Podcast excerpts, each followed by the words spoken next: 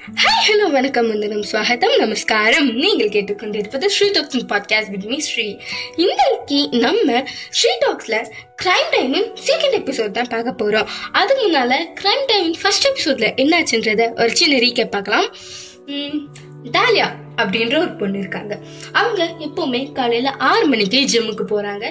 இந்த வாட்டி அவங்க ஜிம்முக்கு போனப்ப ஆறு நாற்பதுக்கு ஒரு போலீஸ் ஆஃபீஸர் கிட்ட இருந்து கால் வருது. அந்த போலீஸ் ஆஃபீஸரோட காலில் போலீஸ் ஆஃபீஸர் என்ன சொல்லியிருக்காங்கன்னா டாலியா நீங்க எங்க இருக்கீங்க? உடனே நீங்க மைக்கிளோட வீட்டுக்கு வாங்க அப்படின்னு சொல்லியிருக்காங்க. ஸோ மைக்கிள்ன்றது யாருமே இல்லை டாலியாவோட ஹஸ்பண்ட் தான். ஸோ டாலியா கிளம்பி போறாங்க. அங்க வீட்டை சுத்தி எக்கச்சக்கமான போலீஸ் ஆஃபீஸர்ஸ் என்ன நடக்குதுன்னு டாலியாக்கு புரியல.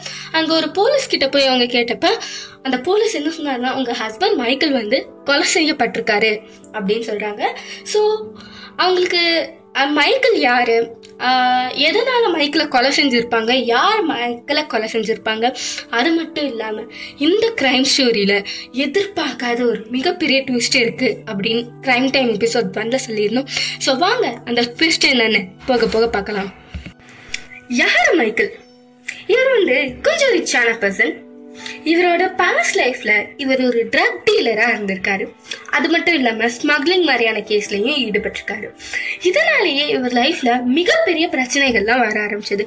ஸோ அதுல இருந்து மொத்தமா வெளில வர்றதுக்கு ட்ரை பண்றாரு பட் முடியல.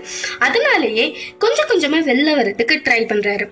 அப்போ ஒரு நாள் அவங்க காஃபி ஷாப்க்கு போறாங்க. அங்க டாலியா அப்படின்ற ஒரு பொண்ணை மீட் பண்றாங்க. டாலியாவும் மைக்கிளும் ரொம்ப நேரமா பேசிக்கிறாங்க. அப்படியே அந்த கான்வர்சேஷன் லவ்வா எண்ட் ஆகுது அதுக்கப்புறமா டாலியாவும் மைக்கிளும் அவங்க லைஃபை அவுட்டிங் பார்ட்டின்னு பயங்கரமா என்ஜாய் பண்ண ஆரம்பிச்சாங்க. அதுக்கப்புறமா அவங்க ரெண்டு பேரும் கல்யாணம் பண்ணிக்கலாம் அப்படின்ற ஒரு டெசிஷன் எடுத்தாங்க பட் அதுல மைக்கிளுக்கு ஒரு சின்ன சிக்கல். ஆமாங்க மைக்கிளுக்கு ஏற்கனவே கல்யாணம் ஆயிடுச்சு ஸோ மைக்கேல் என்ன பண்ணுறாருன்னா அவரோட ஒய்ஃபை லீகலாக டைவர்ஸ் வாங்குறாங்க.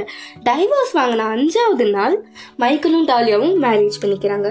ஸோ மைக்கேலுக்கும் சரி டாலியாவுக்கும் சரி இவங்க ரெண்டு பேருக்குமே டிவி ரியாலிட்டி ஷோவில் ஒரு பெரிய ஆளாக வரணுன்ற ஆசை இருக்குது இப்படியே அவங்க லைஃப் போயிட்டுருக்கப்போ திடீர்னு ஒரு நாள் அவங்க வீட்டுக்கு போலீஸ் ஆஃபீஸர்ஸ்லாம் வராங்க.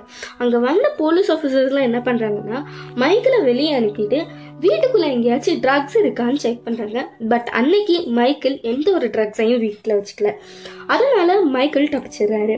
இதே மாதிரி மைக்கேல் ஒரு நாள் காரில் போயிட்டு இருக்கப்பையும் போலீஸ் ஆஃபீஸர்ஸ்லாம் வந்து காரை ஸ்டாப் பண்ணி செக் பண்ணுறாங்க பட் அன்னைக்கும் அவரோட காரில் எந்த ஒரு ட்ரக்ஸும் இல்லை. இது இதோட ஸ்டாப் ஆகலைங்க. இன்னொரு வாட்டி கார்ல போயிட்டு இருக்கப்ப போலீஸ் ஆஃபீஸர்ஸ் செக் பண்றாங்க. அப்போ அவரோட கார் ஸ்டெப்னில கொக்கைன் இருந்துச்சு. அது ரொம்ப கம்மி அமௌண்ட் ஆஃப் கொக்கைன் அப்படின்றதுனால அவர் பேசி சரி பண்ணிடுறாரு. இது எல்லாமே டானியாக்கு இப்போதான் தெரிய வருது.